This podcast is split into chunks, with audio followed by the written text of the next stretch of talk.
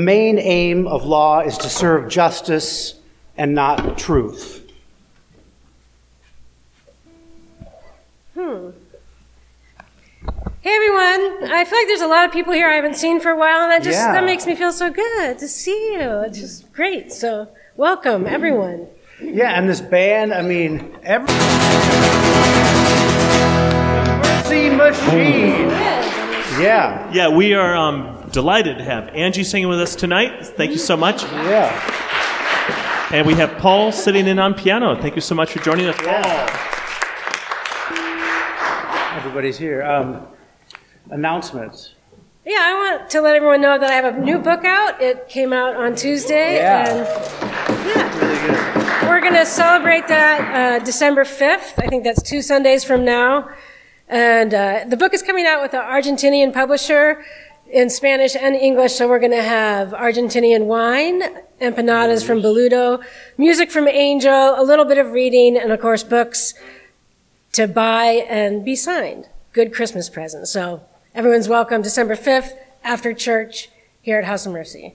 It's gonna be a lot of. It's gonna be a lot of fun. I want to just apologize, to, you know, in front of everyone. I did not mean to go like this to you. I know, I didn't- Somehow don't I didn't even notice. Okay, good. Yeah, I mean, I didn't. It was like, uh, yeah. Seemed in character. Okay. okay, I would like to apologize in front of everyone for my character. Because I guess I'm a guy who goes like this. Um, don't agree so readily. Hey, Oops. um, so let me just tell you this. Um, our, you know, Jack, our sound man, just, uh, he texted me right shortly before the service saying he was exposed to COVID, so he cannot come. So um, I'm running the sound too. So um, if I'm running around here and I seem a little bit crazy, that's why. But also, if you need a reservation, I can do that for you too. so just let me know. I can. I got. I got it all going on. All right. Um, oh, speaking of reservations, I don't know if you want to come to this book study or not, but uh, it's going to be good. Uh, this is In Search of Radical Theology, John Caputo. It is uh, Tuesdays, um, is starting the second week of December uh, through the first week of February. It's a fantastic book. It's kind of a, a theological, uh, what? Genius? Light, yeah, light to us or whatever. I don't Yeah, know. yeah. Yeah. I'm sorry, I was just thinking about something else. Anderson for five? Come on, I got to do. All right, yeah. Yeah, no, I, I think that book study is going to be great. Should they contact you? Oh, yeah, contact me. Is that, All right. I think it? This is the House of Mercy, and welcome to it. Jesus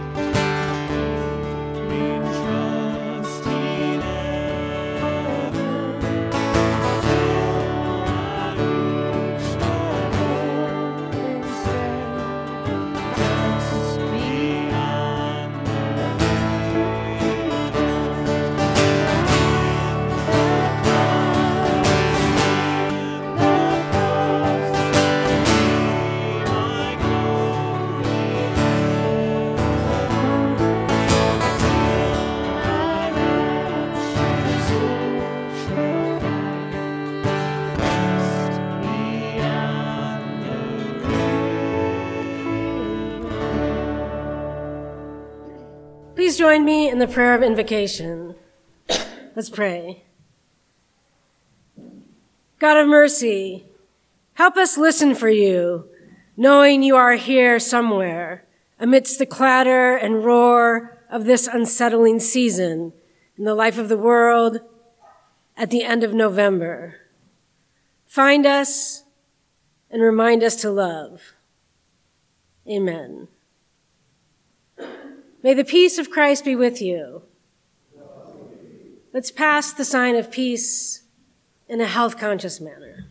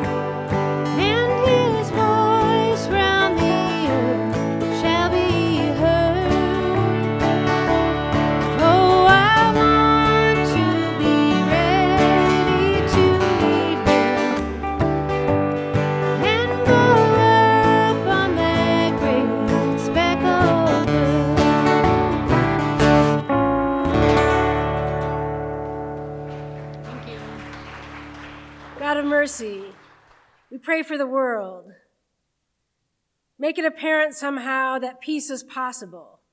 If you come to bring it, it must be.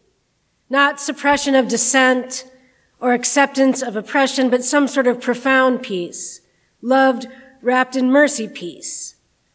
Help us know where to look, how to breathe, what trail to walk where. Make it apparent and desirable to Democrats and Republicans Josh Hawley and AOC, Palestinians and Israelites, people who like guns and people who don't.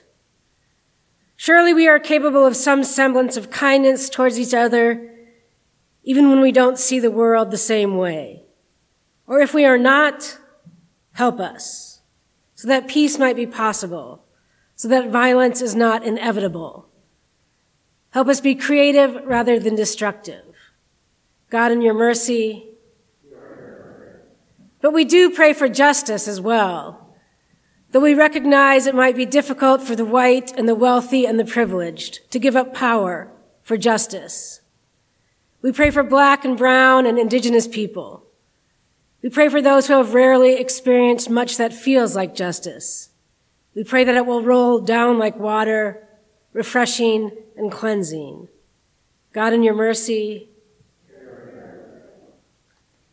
God of mercy, help us to cultivate gratitude however we can for food and water, wine and chocolate, for skin and air and dirt and life. Help us be grateful for our relationships, even the ones that are hard.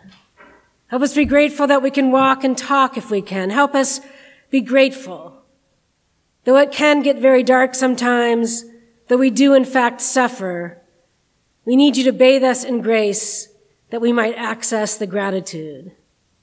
God, in your mercy, God of mercy, help House of Mercy as we try to bear witness to you, to bear witness to truth, even if it is a bit over our heads and beyond our grasp. God, in your mercy, we pray that you will heal those who are sick. We pray for John Carney's continued healing. We pray for Maria. We pray for all those who are grieving. Help bring us all to some peace. God, in your mercy, as we pause for silence, help us bring to mind what we're grateful for, what we fear, what we are sorry for, and remember that we are held by you. Hear our prayers as we pause for silence.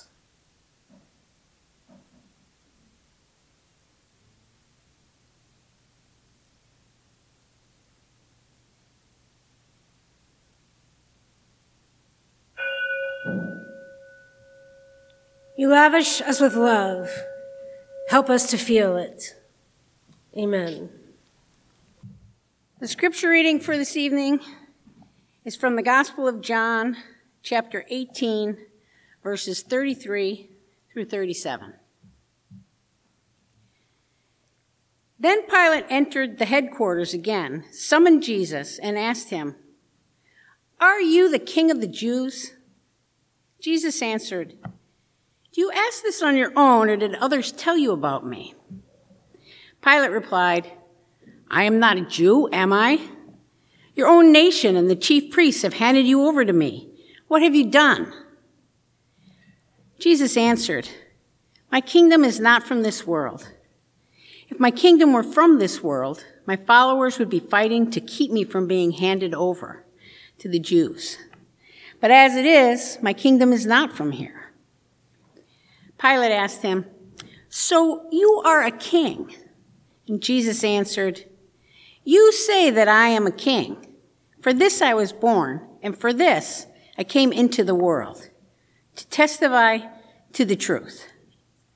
Everyone who belongs to the truth listens to my voice. The word of the Lord. Trials are supposed to be about finding out what happened and meting out justice.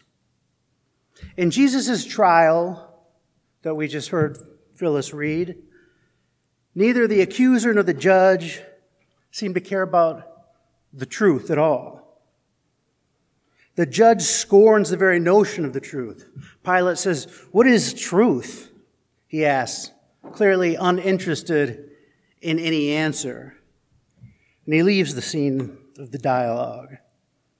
For both the accusers and the judge, the truth is irrelevant because it works at cross purposes to their hold on power. The only truth they recognize is this truth of power. It was the accused, Jesus, who raises the issue of truth by subtly reminding the judge of his highest obligation to find out the truth. This Sunday on the church calendar carries the title Christ the King Sunday. It always comes at the end of the church year. Next Sunday, we start the new church year with the Advent season, four weeks, looking forward to Christmas, the incarnation of God, the Redeemer of all creation, born as a helpless infant. But first, we got to get through the Christ the King. Sunday. I don't know what, to what extent uh, the authors of the church year named Christ the King Sunday ironically. I mean, they certainly had to be aware of the ironic potential when they chose this reading in John. It's the story of Jesus being sentenced to death and rejected by the people. The characters in the story seem to be throwing this title around ironically as well King of the Jews. The Jewish religious leaders, they arrest Jesus. And their first charge is that, uh, that of blasphemy, saying that he claimed to be one, that he and God were one. But they knew that the Romans wouldn't care at all if they claimed that, that, you know, Jesus claimed to be equal with the God of the Jews.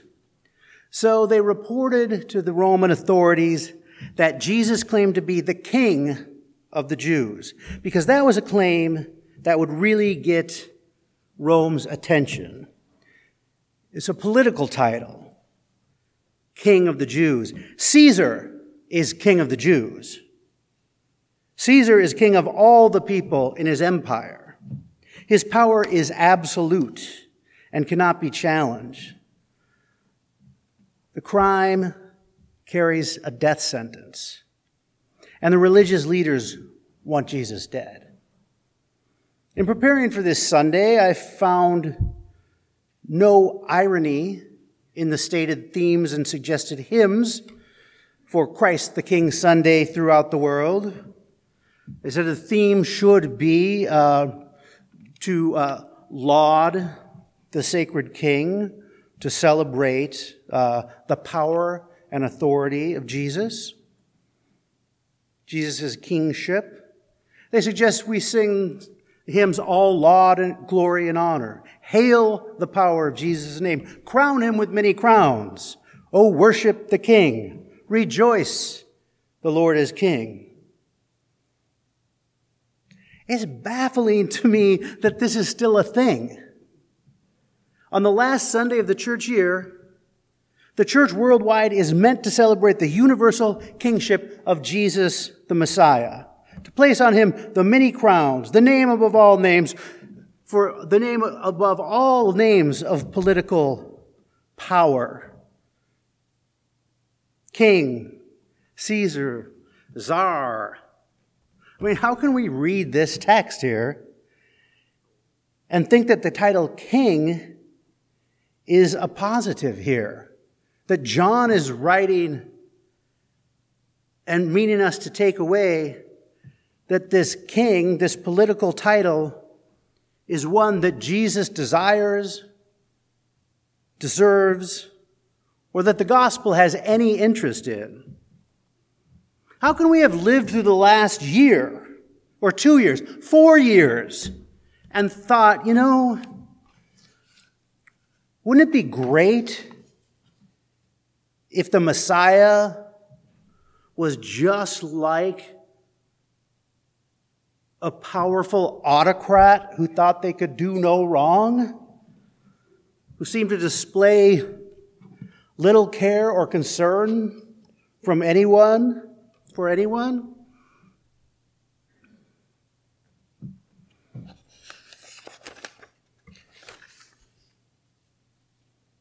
I mean, I'm going to tell you right now. I printed the sermon out twice and didn't number the pages.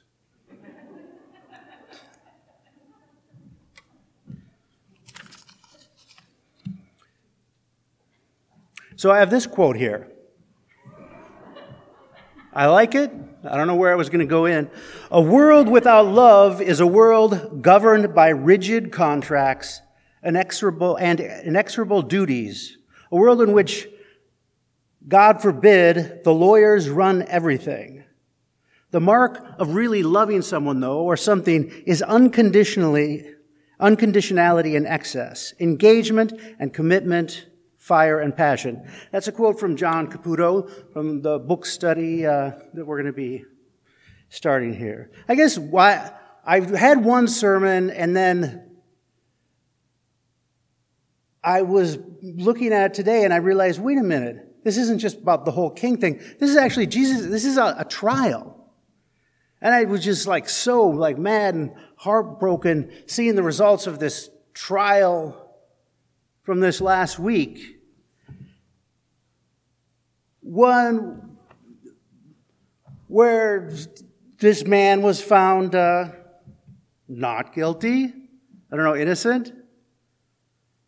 One where it seemed like there was no interest in any kind of truth, justice, according to the law, for sure.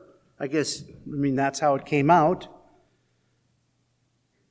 But it seems like this truth and this justice maybe don't walk hand in hand. So, uh, truth here, they arrest Jesus and they take him before Pilate. And Pilate, first of all, is wondering why he's even there. What did he do? And he, so he asked Jesus, they, they say that you, uh, he asked him, Are you the king of the Jews? And Jesus responds, uh, You say that I am. He doesn't claim the title for himself. And Pilate's like, I don't say that you are. Your chief priests, your people brought you in here and accused you of making this claim and turned you over to us. What did you do? Because clearly you are no threat to Rome. Nobody's going to confuse you with a king or uh, a challenge to Caesar in any way. What did you do to get your people to turn against you? While you're no threat to us, it seems like you're somehow a threat to them. So I'm just asking you, are, are you the king of the Jews? And Jesus says, You're right, I'm no threat to Rome to Rome's kingdom because my kingdom is not the kind of kingdom that you're dealing with, not the kind of kingdom in which these religious leaders are dealing with. It's not the king of this world. I didn't have any armies come and fight to fight you. I didn't have, even when the religious leaders came to arrest me, I did not defend myself. But all uh, Pilate heard was like, his kingdom is somewhere else. So he's saying, so he says, so you're saying you might, you're some kind of a king. So this is where Jesus, he says, Jesus says, no, you are. I'll tell you what I am. I was born to bear witness to the truth. And everyone who belongs to the truth listens to my voice. Pilate's, you know, he's, a, he's an educated man. I mean, he thinks this is practically like some freshman philosophy student. He's like, truth? What is truth? he says it so dismissively. But then Pilate thinks, truth, okay. Well, the truth is, I am tasked with eliminating threats to Rome and keeping the peace of Rome. This guy is for sure no threat, but these religious leaders really want him dead.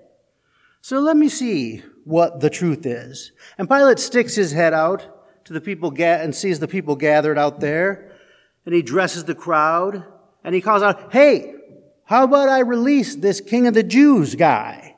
And the crowd erupts and screams, Kill him! Kill him! Release for us Barabbas. So Pilate thinks, there's the truth. That feels true to me. He should be put to death.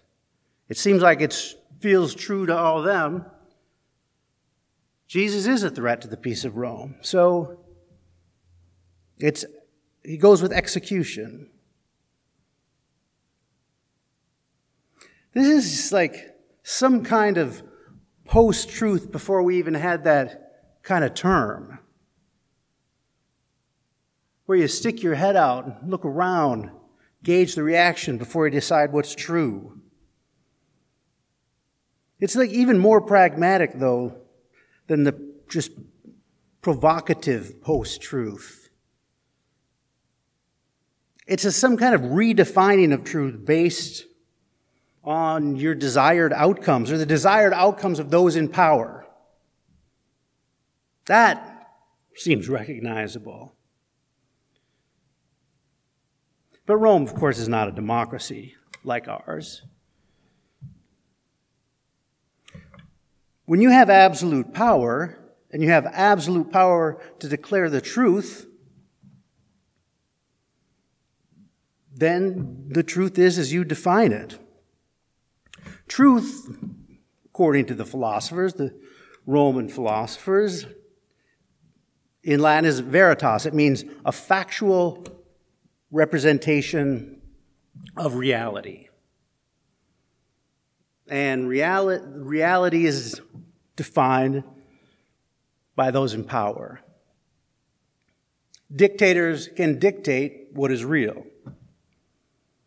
When Jesus is talking to Pilate, when Jesus tells him that he has no, he has no interest in challenging the Roman kingdom, when he says he has no interest in power, but that he has come to bear witness to the truth, Jesus is not even trying to challenge the Roman idea of right or wrong, of what is just or unjust under Roman law. Jesus is not interested in addressing any Roman idea at all. When Jesus says, I have come to bear witness to the truth, he's not referring to the Roman understanding of truth, factual representation of reality. Jesus is using truth in the Hebrew sense. In Hebrew, the word for truth is emeth and it means something like God's faithfulness, but in a deeply relational way. It's a kind of knowing that's rooted in relationship with God. This is what Jesus has come to bear witness to. It's a relationship with the Creator's faithfulness to the creation. When Jesus is saying to Pilate, My kingdom is not of this world, my kingdom looks beyond Rome or Jerusalem or any world power. He says, I have come to bear witness to something beyond this, beyond the laws, beyond your truth, beyond the lies or beyond your pretenses of power. All that will happen. The world will turn Dictators will rise and fall. I'm interested in this truth that is born of the relationship that the Creator has with the creation. And this is what I've come to bear witness to. I've come to proclaim God's faithfulness, which draws us all in. The truth, it's, it's much more than a black and white declaration. It's a, it's a coaxing into a relationship with the one who loves us. It's a steps over the machinations of the power games, looks beyond them. We're never going to find truth in the outcome of these trials. Not this kind of truth. And we're never going to find the solution that will heal us and prevent these crimes from happening. With lawyers in the justice system. The only way to heal these relationships and to heal this creation is through this truth, deeply relational, to understand what we've received and to live out that same kind of truth with our neighbors, those people in our lives, and those people who pass through them.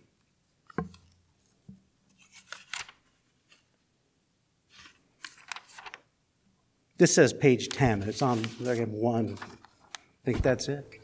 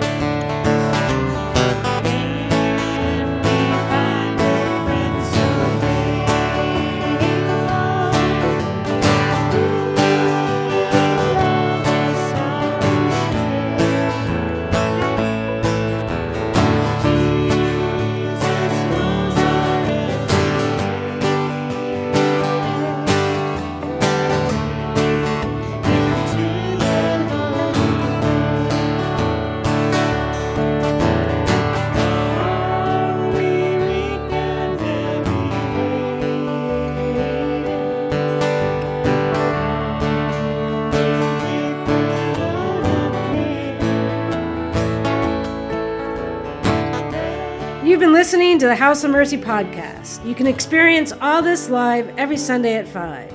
Check houseofmercy.org for all the details. House of Mercy is a church in St. Paul. You should come. It's not that bad.